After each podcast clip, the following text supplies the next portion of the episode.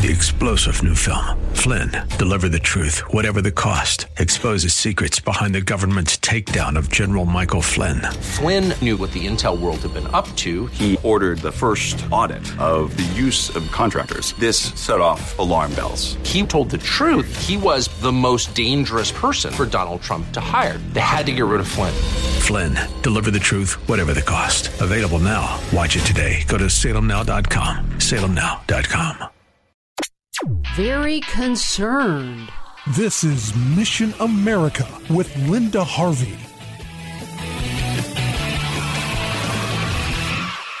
So, Joe Biden is now our president. I won't get into the integrity of the November election because apparently we are supposed to accept this for now and let God do his work in his own good time. And we should listen for the guidance of the Holy Spirit to tell us what we can do to change our witness and leadership in 2022 and 2024. But we need to know what to expect under this administration and do what we can can. Christians are not without options, as we all know, the most powerful one being on our knees before the Lord, asking Him to spare us and our children from the wickedness of the left. With Joe Biden and Kamala Harris, there are many concerns. And we keep hearing that voting for Trump was a terrible witness. I disagree, and I can't express it any better than my friend Laurie Higgins of the Illinois Family Institute. Here's what she wrote recently, quote, Some Christians say that any evangelicals who voted for Trump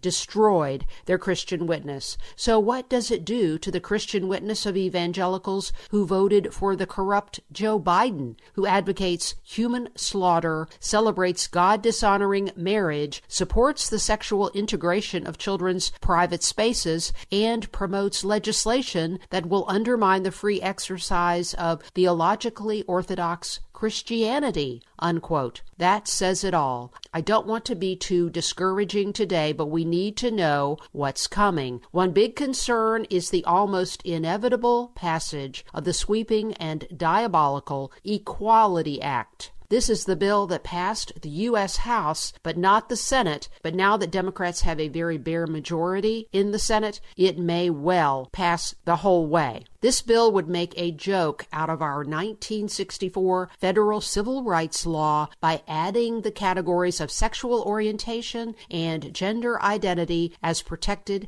classes. That means people will be forced to respect these chosen, not inborn behaviors in employment, in housing, in public spaces, and it will eventually get to schools and even churches. Many homosexual activists are pushing to have Christian colleges and schools lose accreditation unless they accept these behaviors, ignoring religious freedom in our Constitution and, of course, the Word of God. Certainly, there will be an impact as female impersonators boldly begin visiting girls' and women's restrooms and showers. And the obscene sex education we've been fighting against in schools, promoted by homosexual groups joined with Planned Parenthood, will become part of so called non discrimination because this type of sex ed proudly promotes LGBTQ behaviors like oral and anal sex even to middle schoolers. And to think there are many Christians who voted for these people.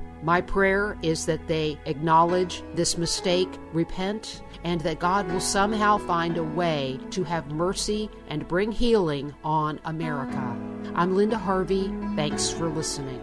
For more information and lots of news and Christian commentary on today's culture, log on to missionamerica.com. That's missionamerica.com. And be sure to listen to Mission America every Saturday afternoon from 1 to 1.30 here on AM 880 and 104.5 FM The Word, WRFD. And remember, with God, all things are still possible.